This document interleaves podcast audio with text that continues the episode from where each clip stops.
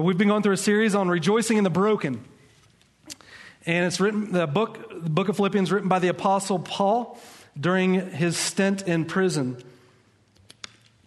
helping us as believers to discover what it means to rejoice in Christ. Paul gets to chapter 3 and verse 12 today. We've got just a few more lessons out of the series together before it ends. But he answers something very important for us as a body of believers. He explains the, the joy and rejoicing that should take place in our lives through our relationship with Christ. And that is this Paul, Paul answers this question. If we were to ask, what is the secret to a successful Christian life? Paul defines that for us this morning in Philippians chapter 3 and verse 12.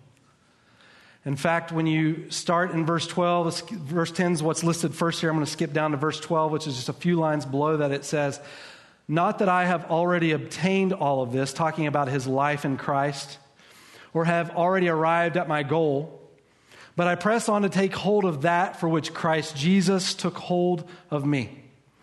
Brothers and sisters, I do not consider myself yet to have taken hold of it, but one thing I do forgetting what is behind and straining toward what is ahead. Paul describes all of the Christian life, everything that he's talked about in the first three chapters of Philippians, down to this one concept. He says, if you want to know what a successful Christian life is all about and living for Jesus, it's, it's this one thing. And what is that one thing?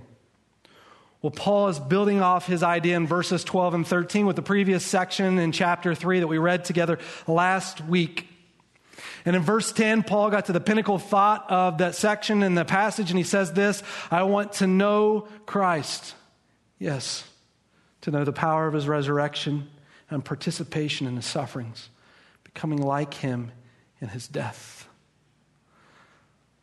Paul says the one thing that he pursues in life is to know Jesus. Not just intellectually know Christ, but to relationally know Christ. He wants to be connected to his creator as creature. A few weeks ago, or excuse me, not a few weeks ago, a few days ago, I was with a body of believers, and um, someone posed this question in this group. They said, What questions do you ask yourself to determine if you're living a godly life? And and so everyone started spouting off these questions that have hit home with them and, and checking their relationship with the Lord.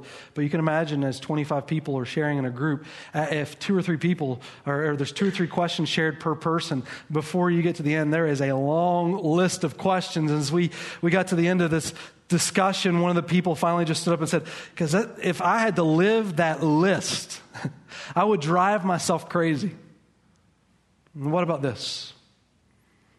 Why don't I just cling to Christ? the truth is, within our lives, the Bible tells us that we are sinful by nature. And there are a couple of roads that we can choose to walk in that decision and recognizing we, we don't always live godly lives. We can choose to modify our behavior. We can choose to mask ourselves in religion. Or you can choose Jesus. And what the thought that Paul is carrying in this passage of Scripture for us as a body of believers is this Guilt for a while can work when you feel like you've done something bad. But ultimately, what guilt does is modify your behavior. What Jesus really does is he comes into your heart and transforms your life through his spirit. And you can expend an exuberant amount of effort and energy trying to live this religious identity, hoping God pleases, is, is, finds you pleased in Him and He pleased with you, and or or you can embrace what Christ has done for you. Surrender yourself to Him, knowing that when God created you, He created you in His image and breathed into you His Spirit meaning as a creature you were created for his purposes and having his spirit you were created with god's desire for you to connect to him. And behavior modification may change you temporarily. But what the bible tells us that jesus does is to work on us from the inside out. And so when paul describes the christian life he says it's about one thing It's not about this list of do's and don'ts. You can drive yourself crazy. As a matter of fact, if all you look at is a list of do's and don'ts, you can live a good life, but you may not live a godly life. Because a godly life is about Jesus. And so Paul comes to verse 10 and he says, That's what the Christian life is all about. It's just one thing to know Christ personally, intimately. And we know when we think about relationships, there's no such thing as a relationship that just stands still. You can't freeze it in time. You know the friendships that you had in high school that you thought you would have forever, right? And then everyone gets married, has kids, and now you don't know where they are, except for Facebook when it tells you. Relationships don't stay the same. They grow or they become divided and separate. And so is our walk with Christ. Our relationship to Christ is why we were created, and God's desire for us is to recognize that one identity that He has given us in Jesus to know Him. Christianity is about one thing. And so when Paul approaches Philippians chapter 3, verse 12, on into chapter 4 and verse 1, he's describing for us one thing, which is our relationship to Christ, and he's approaching it from different angles as we consider it as a body of believers.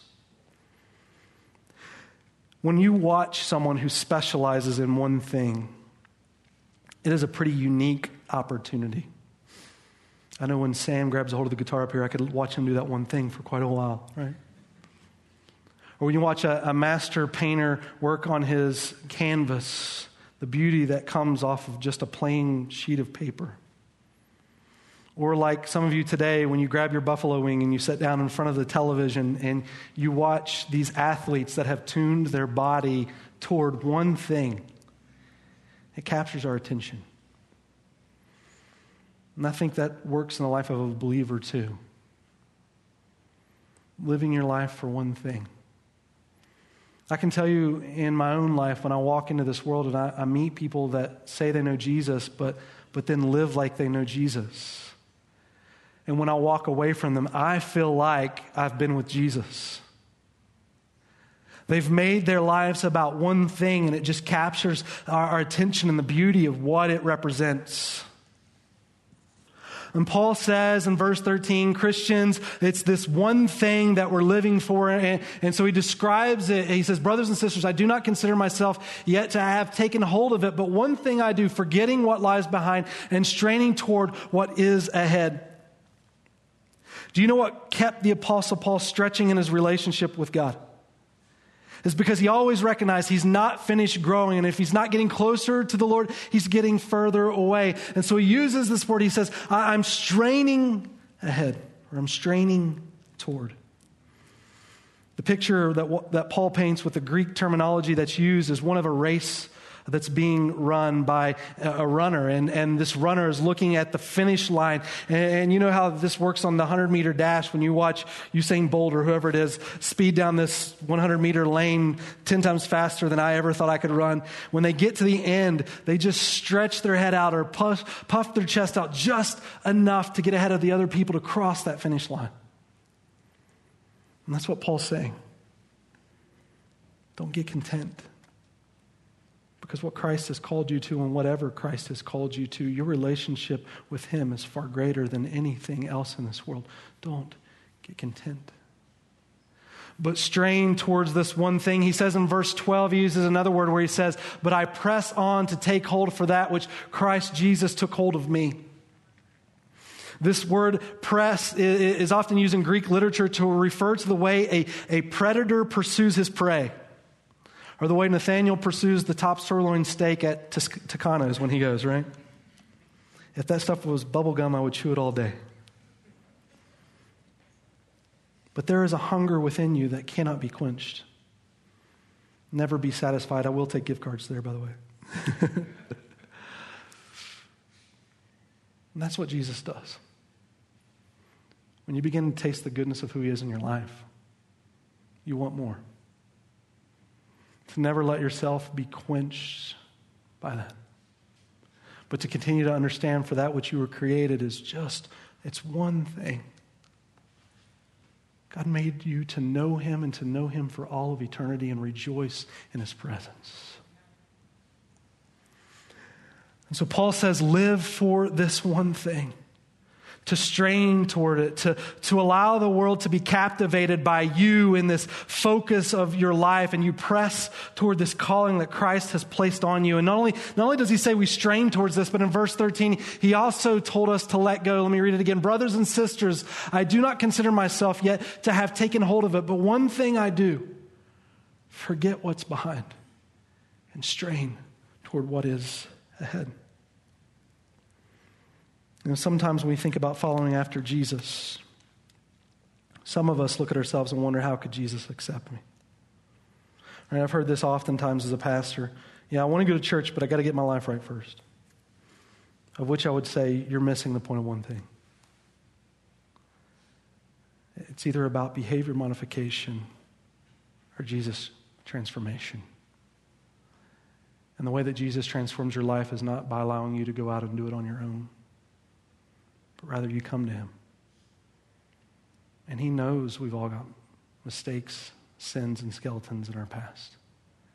In fact, even knowing that, He died for that. Jesus doesn't love you for who you think you should be, He loves you for who you are.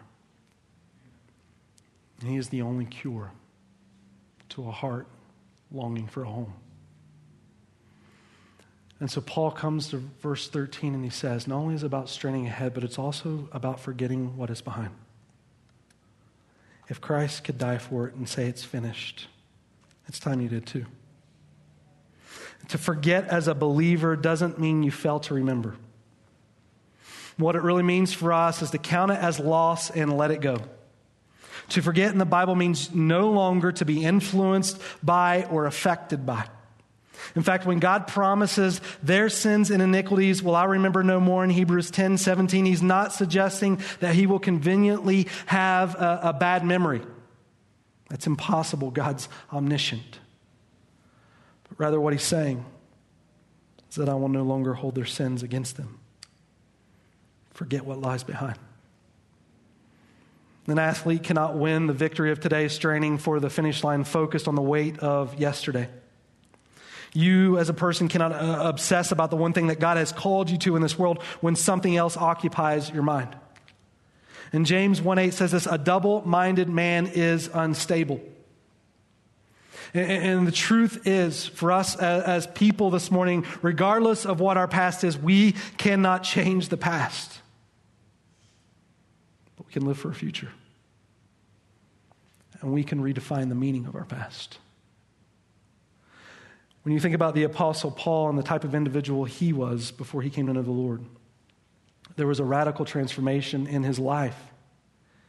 And the credit that he gives all of this, if you read in Philippians chapter 3, Paul said in verses 5 and 6, it was not Jewish religion, it was just Jesus, it was to know him. And Paul says and within Scripture he has skeletons in his past. As a matter of fact, in 1 Timothy, writing to Timothy, his, his I should say, spiritual son in the Lord, he says in verse 12, I thank Christ Jesus our Lord, who has given me strength that he, can, he considered me trustworthy, appointing me to his service, even though I was once a blasphemer and a persecutor and a violent man. I was shown mercy because I acted in ignorance and unbelief. The grace of our Lord was poured out on me abundantly, along with the faith and love that are in Christ Jesus. Here's a trustworthy saying that deserves full acceptance Christ Jesus came into the world to save sinners, of whom I am the worst. But for that very reason, I was shown mercy, so that in me, the worst of sinners, Christ Jesus might display his immense patience as an example for those who would believe in him and receive eternal life.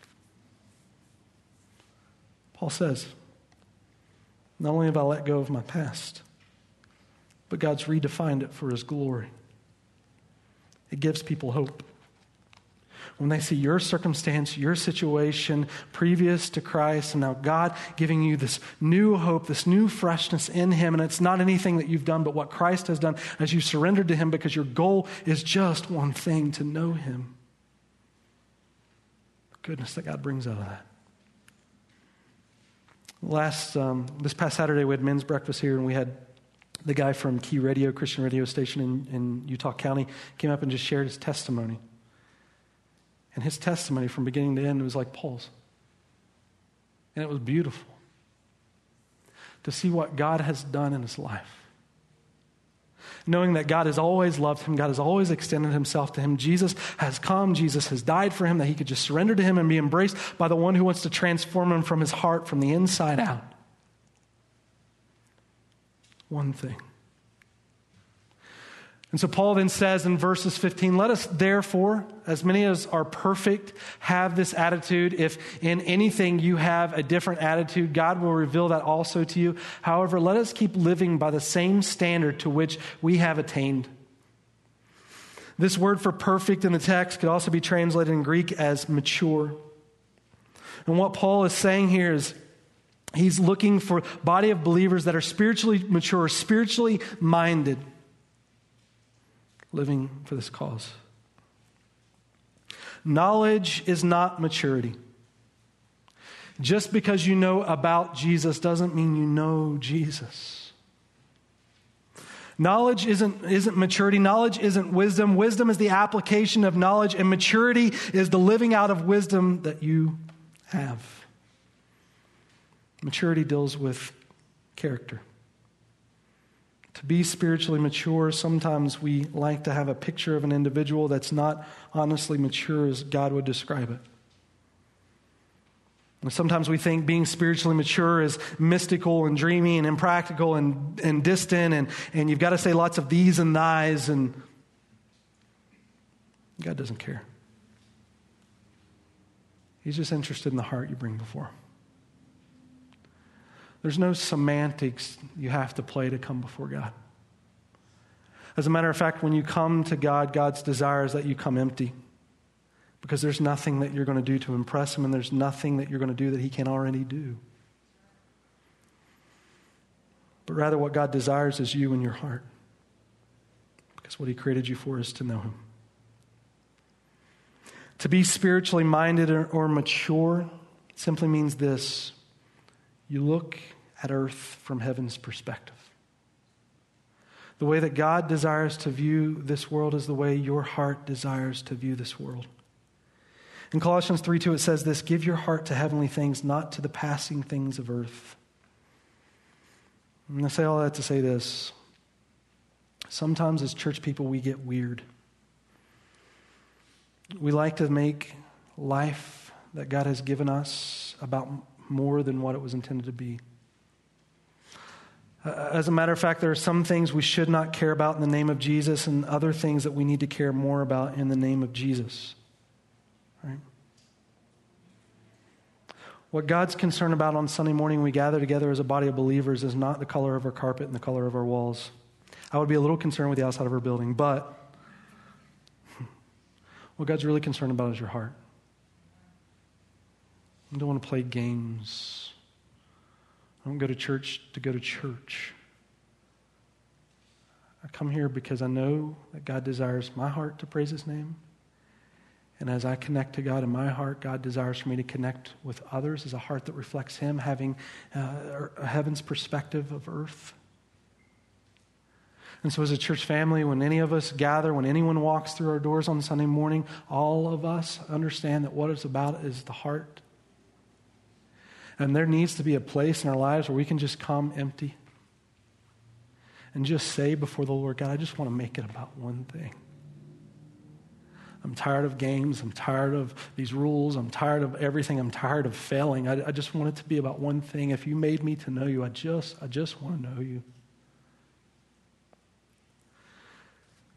To specialize in it, to strain towards it, to press in it, to let go of everything as Christ has let go of it for us and mature in that relationship, to understand that what God has called us to is to just give our hearts to Him in simplicity that He may work His miracle in us.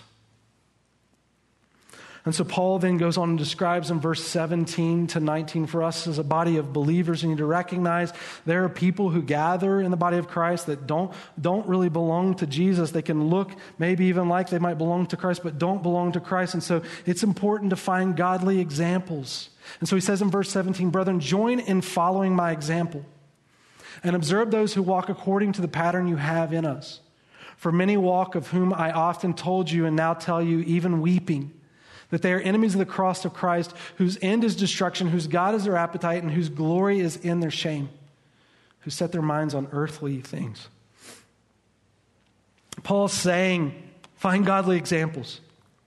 This one thing is so important in your life, it can, should consume you so much in what God desires to do in you and through you that as you're thinking about how to press, you need godly examples to encourage you in that as well.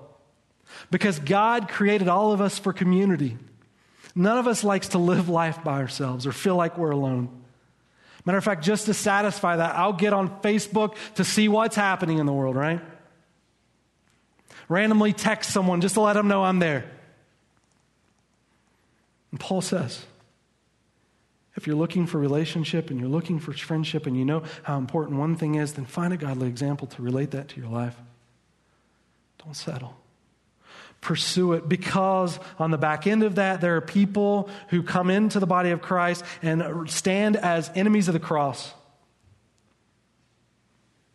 But can I say something important about verse 18? When Paul talks about enemies of the cross, one of my favorite things that Paul says here deals with his attitude towards those people. He says, For many walk, of whom I often told you, and now tell you, even weeping, that they are enemies of the cross of Christ. I like that Paul recognizes they don't know Jesus. But also like recognize, recognizing this passage that Paul's heart's broken for those who don't know Jesus. They may stand in opposition to Christ, but Paul isn't yelling at them. Paul's not angry towards them. He's broken. He's broken because he is a man that understands what Jesus has done in his own life. He was just like him. And he weeps just to see the same miracle that God worked in his heart to work in their heart. And yelling doesn't reach that. And so, Paul, even in Romans 10, elaborates a little further on his attitude towards the Israelites, which, which were the individuals that perpetually followed Paul in his ministry and caused opposition for him wherever he gathered to plant a church. And so it says in Romans 10 and verse 1 Brothers and sisters, my heart's desire and prayer to God for the Israelites is that they may be saved. For I can testify about them. They have a zeal for God, but their zeal is not based on knowledge. So they did not know the righteousness of God and sought to establish their own. They did not submit to God's righteousness. What Paul's saying in chapter 10 is this these people came to this road in life where Christ has covered you and Christ wants to redeem you and Christ wants to work in you and through you, or, or you can do it on your own. And he's saying these people, these Israelites, they sought to do it on their own, in their own religious experience, and they have a zeal for God that's admirable, but they just, they don't know him my heart's desire and my prayer for them. Rather than to be mean to them, is to understand the same grace that's been extended to me. God is extending that grace for them, and I just want to see them know Him. And so in verse 9, he says this I have great sorrow and unceasing anguish in my heart, for I could wish that I myself were cursed and cut off from Christ for the sake of my people, those of my own race that they may just know Him. God wants you to have examples that encourage you in your life. And even with those that discourage you, rather than respond in anger or frustration, to just break for them. And just to share with them the beauty of what Christ is, that in you, as you are refined in this one thing, when they walk from you, it's as if they walk away from Jesus. And so Paul concludes the section with this thought in chapter 3 and on to 4. He encourages us to continue in a vision for this one thing. For our citizenship is in heaven. From which also we eagerly wait for, the, for a Savior, the Lord Jesus Christ, whom will transform the body of our humble state into conformity with the body of his glory by the exertion of his power that he has even to subject all things to himself. So notice Paul says and everything in this passage is all about Christ's power. And your citizenship belongs to him. I think Paul uses the word citizenship here because it was of particular importance to the people of Rome. To be a Roman citizen was a very prominent thing.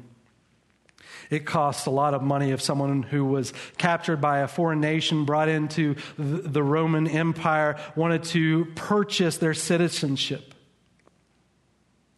And Paul's saying the way that you value that citizenship in Rome, the way we look at that citizenship as people, and some of us crave it and some of us have it and appreciate it, that, that appreciation for that citizenship, it, it should be more so with the citizenship that you possess in heaven. Don't ever undervalue it. Take it for granted. But appreciate what God has given you. And by acknowledging your citizenship, you clarify what law governs you, which is Christ. Not the world, but belonging to Jesus. And for us as believers, it's easy to endure hardship during the day when you know that joy comes in the morning. Ultimately, when your peace rests in Christ, you know, as Jesus hung on the cross, he said, It is finished. And so, regardless of what happens in this world, you know it's all passing away, and the hope to come in Jesus far surpasses any of that